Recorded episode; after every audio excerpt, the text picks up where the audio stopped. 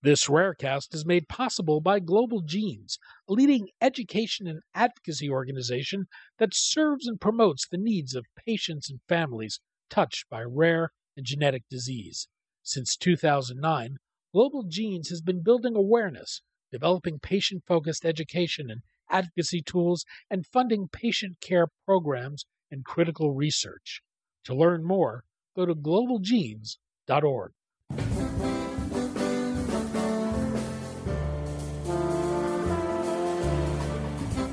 I'm Daniel Levine, and this is Rarecast.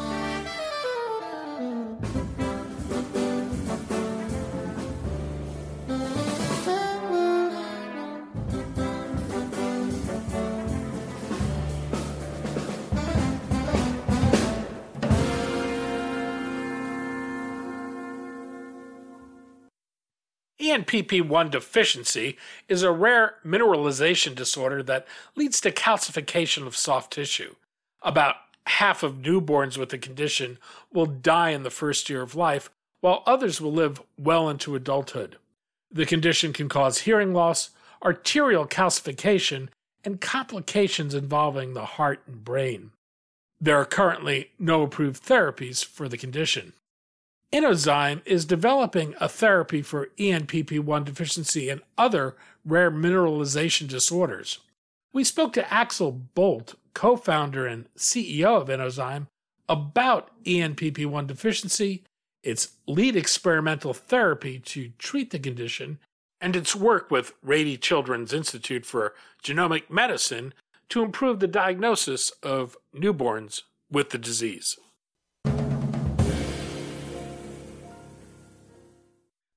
Axel, thanks for joining us. Thank you very much, Danny. Um, it's a pleasure to uh, talk to you, and uh, and thanks for having me on your uh, podcast. We're going to talk about ENPP1 deficiency, Inozyme, and its efforts to develop therapies for rare mineralization disorders. You're focused on both the ENPP1 and ABCC6. These are two genes that, when mutated, cause deficiencies that cause mineralization. These are serious and deadly conditions. Let's start with ENPP1 deficiency. What is it? ENPP1 deficiency is, um, as the name implies, a deficiency uh, in ultimately a protein as a result of many different mutations that can occur in the ENPP1 gene. The gene codes for a protein that f- fulfills a fundamental role in the body and actually um, is uh, implicated in the mineralization process. And so you have to think about how we, uh, as mammals, when I say we, I, am talking about all mammals, um, of which obviously us humans are a part of, um, started to build internal skeleton um, as opposed to, uh, you know, uh, amphibious uh, creatures and others that existed prior to the emergence of mammals. And the uh, biology that um, is in, implicated in that has a key uh, protein at the center, and that is the ENPP1 protein. And the role of the protein is to take uh, ATP, that is extracellular, and convert it to a drug that is called uh, sorry, a compound that is called PPI and is an inhibitor and regulator of mineralization. So if I'm talking about an ENPP1 deficiency, uh, a patient with that deficiency uh, does not produce the ENPP1 protein and therefore is unable to properly mineralize. And so that leads to pathology, that leads to, as you very correctly pointed out, to a very severe disease. How does this condition manifest itself and progress? Yeah, absolutely, that's the, that's the key question. So, um, as a result of the deficiency, as I already mentioned, we have low levels of pyrophosphate. So, again, uh, one of the other fascinating aspects is of this whole biological pathway, and it actually speaks to the redundancy of of nature, is that extracellular ATP, very important, not intracellular, but extracellular, as we mostly know ATP to be an intracellular molecule. In this case, we're talking about a different role for ATP. It's a substrate of ENPP1. It's cleaved, and two things are formed. One is PPI or pyrophosphate. The other is uh, adenosine monophosphate, and that is further converted to adenosine. So we're interested in the biological activity of these two molecules, pyrophosphate and adenosine, and the deficiency leads to very profound effects. So, for example, the um, calcification is disturbed. So, what we need, and I think is something that I myself only thought about, you know, once I got involved in the company, we need mineralization to occur at very defined places, namely in our skeleton. So, we don't want calcification in the body to occur suddenly in places where we don't want calcification. Uh, if that does happen, the pathological event is basically what is called ectopic calcification. It's when your soft tissues calcify, so which is obviously undesired. Other places in the skeleton itself, we will see softness or or dysplasias in the skeleton. Yeah, so the skeleton won't grow correctly, the bones will be soft, etc. So, indeed, in patients, uh, the initial uh, presentation is predominantly as a result of ectopic calcification. Uh, and so newborns uh, are forming calcification in places where it's undesired, mostly in their vascular system, uh, and mostly actually in their cardiovascular system. So the heart and their blood supply is severely impaired. We can talk about, you know, more detail what what what happens when that occurs, but the other part is a longer term effect, and that is, uh, you know, as I mentioned, profound effect on the skeleton. And so you have a number of uh, skeletal uh, dysplasia, etc. We can talk about in more detail, but that's in the big picture. So you have an acute initial phase uh, that's mostly driven by the ectopic calcification, the vascular calcification, and then you have a chronic phase uh, that is uh, probably predominantly driven by the skeletal effects, but it's generally a disease that accumulates symptoms over time as a result of the lifelong enzyme deficiency. How difficult a condition is this to diagnose, and, and how is it generally diagnosed? Yes, so in rare disease, diagnosis is obviously key. Um, as you know, the um, physicians oftentimes have never encountered the disease as as a result of the rareness. So this is obviously a, a, a you know challenge we face here.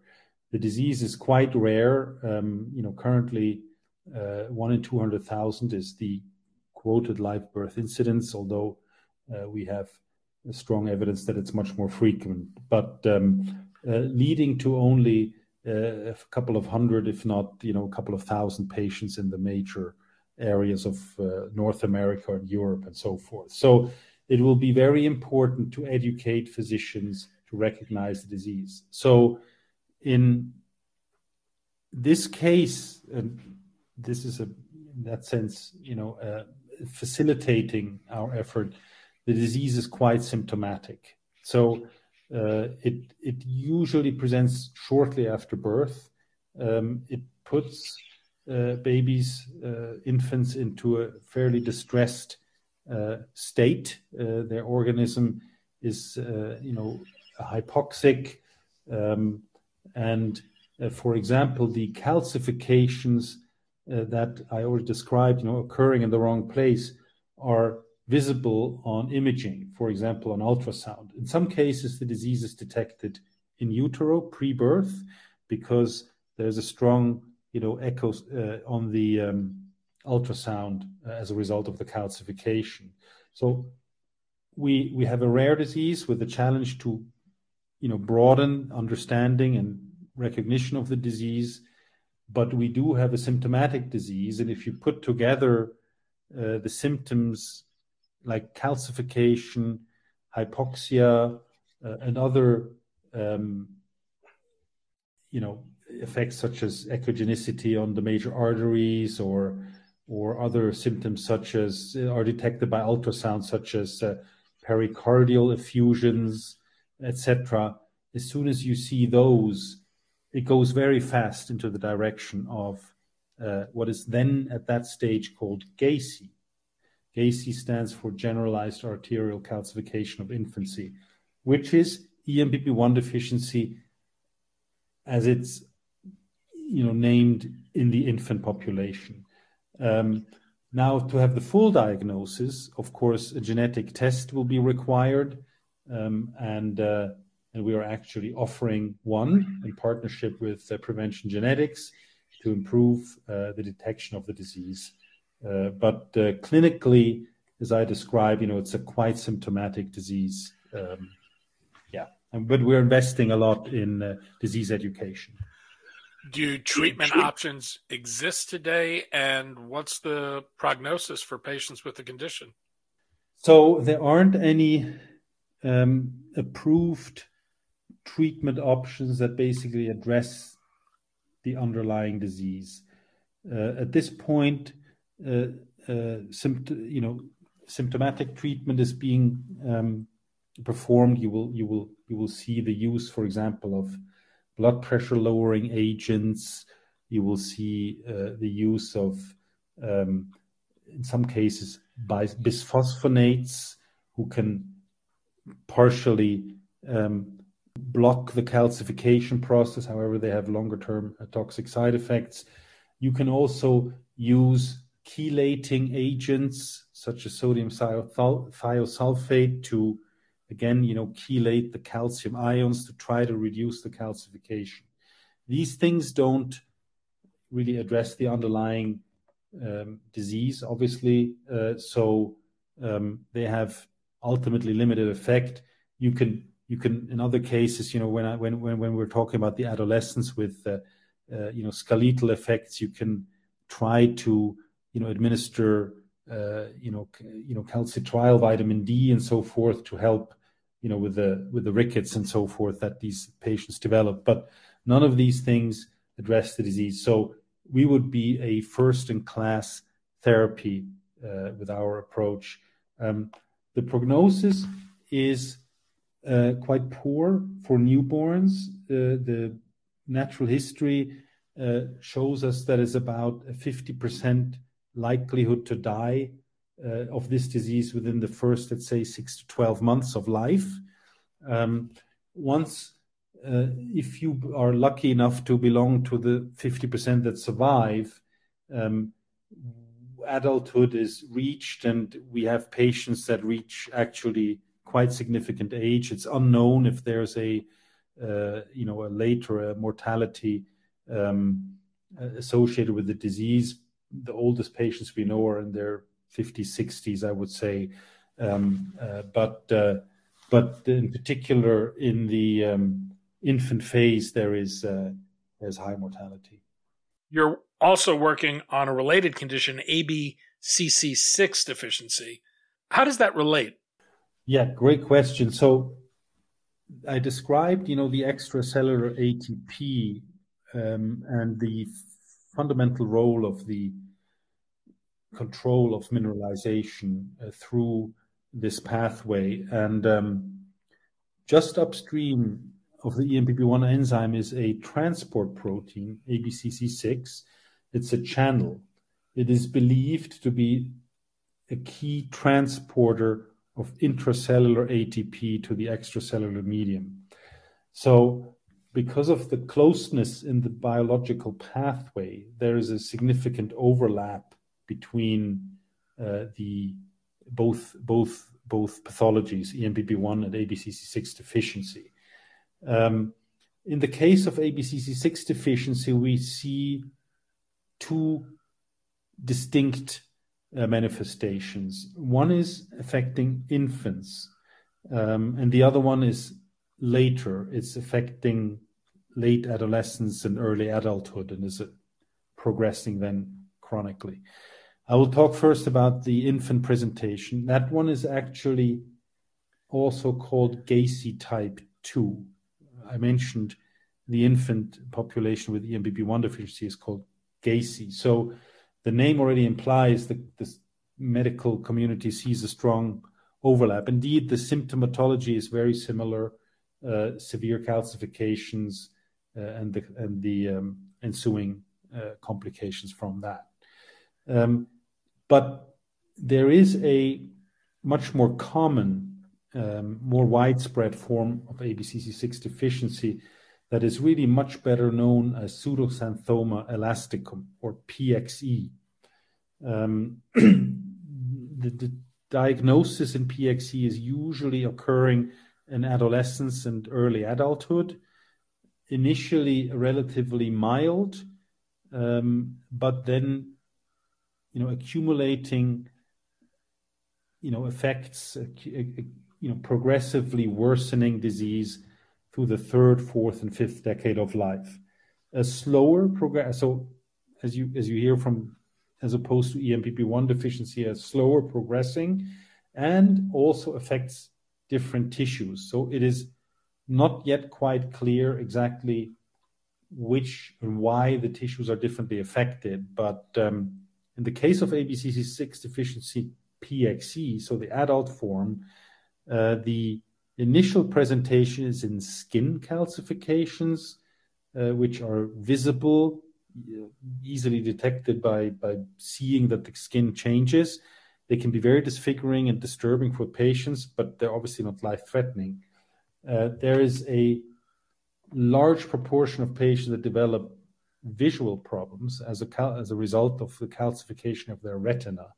For patients who survive infancy, what is it like to live with either of these conditions? ENPP1 deficiency, as you go through the initial infant phase and survive that, then uh, adolescence, of course, starts. So the, the, the effect of the disease is strongly related to the impact it has on growth, um, on, the changes in the body during adolescence. So I already talked about the effects on the skeleton. Uh, obviously, we know that in adolescence, the skeletal growth is the largest, and until we are about 16 or 17, we have what is called open growth plates, and the bone is elongating and so forth. So we see a strong effect on the development of the skeleton. The patients are usually short, they don't grow, they have soft bones, they have uh, uh, bow, bowing of, uh, of, of, of bones, they have bone pain as well. They continue to accumulate also calcification of other tissues, of course, that doesn't go away. They can also accumulate intimal proliferation, which is a different different patholo- pathological effect that is a consequence of ingrowth of cells in vessels as a result of low levels of adenosine. I mentioned in the beginning that there are two molecules that we're interested in PPI that regulates calcification and adenosine that regulates intimal proliferation. So you will find patients with stents placed in them because they have blocked arteries as a result of cellular growth.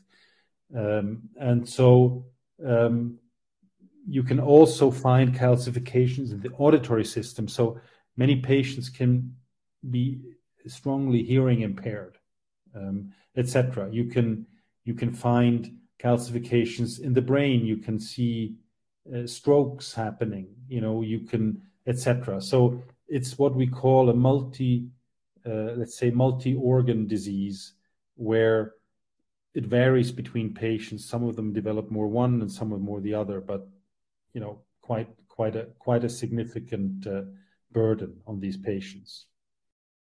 Inozyme is developing INZ 701 in an experimental therapy and development for the treatment of mineralization disorders of the circulatory system, bones, and kidneys.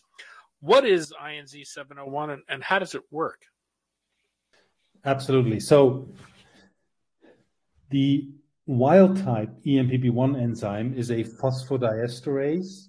Um, it is a membrane bound enzyme, so it's attached to the cell membrane. The active site of the enzyme is the active domain, I should say, is at the extracellular face, uh, facing outside. Um, there, the enzyme will grab an ATP molecule and cleave it to form AMP and PPI.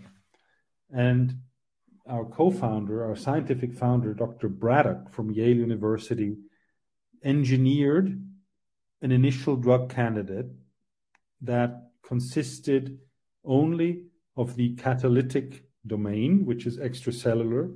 He he didn't bother with the membrane domain, and he took that and he fused it to an FC fragment. An FC fragment is a part of a monoclonal antibody or of an antibody um, that is sometimes in drug development used to attach to a molecule where you want to extend the half life. Because our goal is to have the drug ultimately you know float float around the circulatory system you know for as long as possible so it's a what's called a fusion protein so the catalytic domain that cleaves the ATP fused to an FC, the only role of the FC is extending the half life, and that is actually the drug. And then afterwards, when we formed the company, we tweaked it a little bit and improved it, and that is now what is INZ 701. And, and what's known about INZ 701 from studies that have been done to date? So, of course, we tested INZ 701 in animals first um, and we were very pleased with um, very strong uh, data that uh, showed we can raise PPI or pyrophosphate rapidly in, in a significant way. And we also tested whether we can prevent the calcifications from setting in. We also investigated whether we can prevent the intimal proliferation from setting in. And once we had all that, uh, we moved forward and we went to the FDA. Uh, we developed a preclinical program. I will just say at this point, the drug has been very well tolerated and safe, and therefore we were allowed to go into humans. So, what the real interesting question is, I guess, which is your question, is what have we done in human clinical trials so far? So, we are currently conducting two clinical trials. The first one in ENPP1 deficiency, where uh, in this first in human study, we enroll nine subjects and we treat them for 32 days with INZ 701 um, every uh, sorry every every three days, uh, twice a week, I should say. Um, and after 32 days, we assess you know PK and we we measure PPI, you know the critical biomarker. Then the patients can roll over into an extension to what is called an open label extension for another 48 weeks, basically for a total of one year, uh, pretty much, where we will be also measuring clinical measurements, imaging, x-rays, also physical function, patient-reported outcomes, and other measurements. Um, so um, we are currently uh, in the third cohort in this trial. So far, we've been very encouraged by the data we've seen. Uh, we announced significant, rapid, and sustained increases in PPI. Uh, these patients have about 80%, 80 to 90% lower PPI as a healthy volunteer. And we were able to bring that PPI level right into the middle of the range that healthy volunteers show. Um, and so we're at least from a biomarker by these data um, uh, and the also I should say the safety profile of, of INZ 701 in ENPP1 deficiency. We have a second clinical trial ongoing in our second indication, ABCC6 deficiency. That is currently in the second dose cohort. We have recently announced data from the first cohort, very similar trial design as in ENPP1 deficiency. Nine subjects will be enrolled in total. Uh, we have seen, you know, rapid and significant increases in PPI after the injection. Um, and then we've seen, you know, levels of PPI that stayed in the lower end of the healthy volunteer range. Uh, we believe in that indication we might need to go to a higher dose, and that's actually what's going on right now. Uh, and it will be followed by the third dose, you know, which we expect to uh, start sometime in the fall. So we are very excited about both of these trials ongoing. Um, we have, um, you know, interested and excited patients uh, on the studies, and um, we will then, you know, based on the results we gather, determine and design, you know, how the, you know, final studies will look, you know, that should, you know, then be submitted to the FDA for for approval. Uh, and those will be, uh, you know, initiated at the end of the year. There are other non-genetic diseases of abnormal mineralization associated with low levels of PPI. Is there reason to believe INZ 701 could benefit patients with those conditions? And is there any plan for pursuing those indications? Yeah, this is a, a great question, uh, Danny. Um, and I will uh, say that we believe that this is a unique opportunity in the sense that traditional ERT or enzyme replacement is really quite limited to a very particular enzyme deficiency and therefore will always be relegated to just treating that ultra rare or rare disease. We believe we have somewhat of a different situation here because of the mechanism of action. And I mentioned already, we are really interested in the biological activity of pyrophosphate and adenosine. Now, both of these molecules are unavailable as drugs because they have very short half lives. So you couldn't just administer pyrophosphate. You'd, you'd never be successful doing that. Neither could you administer adenosine. So the way to get to those molecules and the way to get them to have their biological effect is to use INZ 701. And because there are, you know, basic effects that they have, this allows us to potentially go for indications that not necessarily have an enzyme deficiency, but for example, have low levels of pyrophosphate or adenosine. And indeed, there are a number of such uh, conditions around. So, for example, calciphylaxis is a uh, condition that affects patients with end stage renal disease. It is a complication, a rare complication that can affect between 3 and 5% of patients with end stage renal disease. That's actually a pretty significant number. Um, and those patients have normal, we assume, normal levels of the ENPP1 enzyme, so they don't technically have the deficiency. However, they have very low levels of PPI.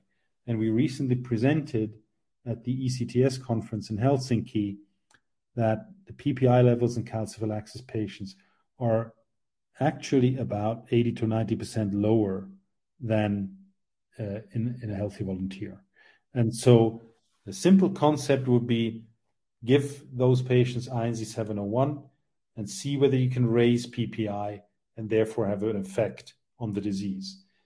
Now, the symptoms of calciphylaxis look in some aspects very similar to ENPP1 deficiency in the sense that in small arteries, there is the similar type of calcification occurring as we see in ENPP1 deficiency. It's just it's happening interestingly in the small arteries and not in the large arteries. And because the small arteries don't tolerate any blockage at all, neither to, through calcification nor through intimal proliferation, they're highly sensitive to being, uh, you know, perturbed in their blood flow. And the small arteries have the key role to providing oxygen to the tissue directly ultimately into the tissues. And if you have a calcification there, the tissue is not supplied with oxygen and nutrients and therefore will die off. Uh, and the severeness of calcification comes from the necrosis, as it's called, of the tissue um, and the consequences that that has. Uh, and we believe if we raise PPI and if we therefore prevent the calcification of the small arteries, we will be able to um, prevent these, uh, you know, life-threatening uh, necrosis uh, that occurs in calciphylaxis. Inozyme is participating in the Rady Children's Institute for Genomic Medicine's BeginNGS Partnership to advance newborn screening. Can you be- describe the BeginNGS program and Inozyme's role in it? Absolutely. Um, so I'll just say we have um, a number of activities related to, as I mentioned in the beginning, um, raising the awareness of the disease and improving the diagnosis. I mentioned already our um, prevention genetics uh, uh, genetic testing program, but really we are very interested in um, uh, increasing diagnosis um, and obviously and obviously identifying patients and um, uh, and that is in our mind best achieved um, uh, with the next uh, generation technologies uh, and and therefore obviously as the name already implies BeginNGS actually has the NGS in the word next generation sequencing to now um, provide a genetic confirmation. The goal is actually ultimately to expand this program to almost all newborns. So the BeginNGS Consortium is building, you know, an ecosystem that will ultimately roll out um, the the the uh, the BeginNGS program across as many uh, hospitals so that in the end, uh, you know, most almost every newborn in the United States will be, you know, screened with it. That's the long-term goal. Um, Rady's Children has profound experience in rapid genome sequencing.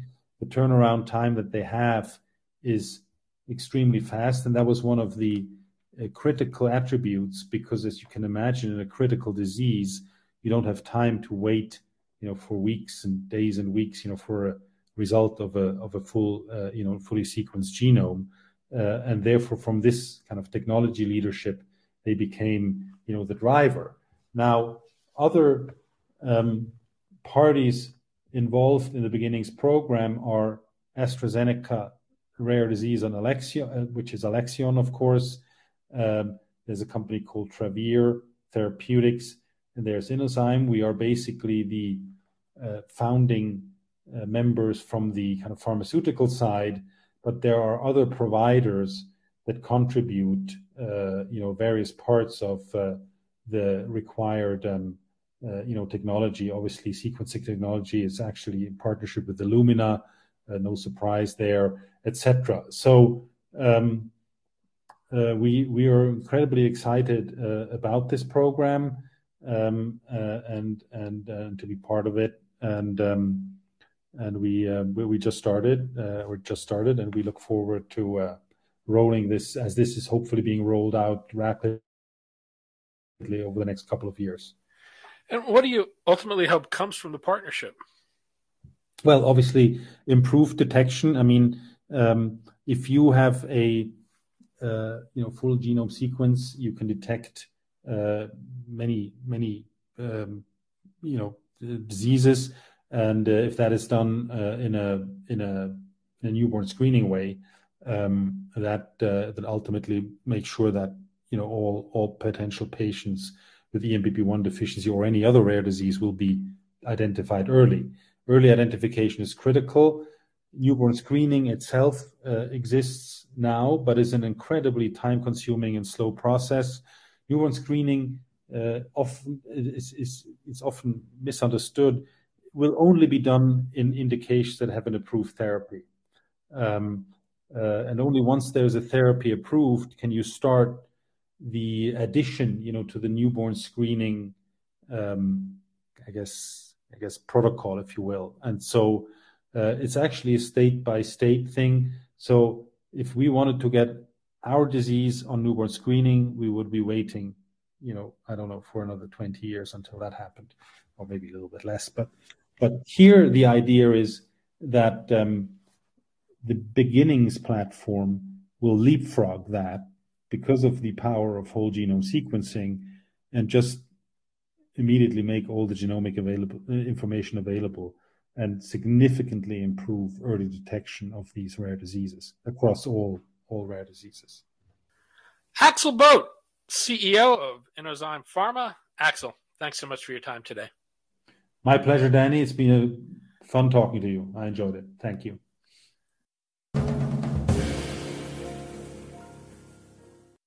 Thanks for listening. For more information about rare disease and to connect to the rare disease community, go to globalgenes.org. To keep up on the latest news and trends affecting the rare disease community, be sure to visit raredaily.org. You can subscribe to the Rarecast RSS feed through raredaily.org or through SoundCloud, iTunes, Stitcher, or your preferred podcast manager. The Rarecast is produced for Global Genes by the Levine Media Group. You can also find our podcast, The Bio Report, on these popular podcast sites. Our theme music is composed by Jonah Levine and performed by the Jonah Levine Collective. We'd love to hear from you. Drop us a note at danny at levinemediagroup.com.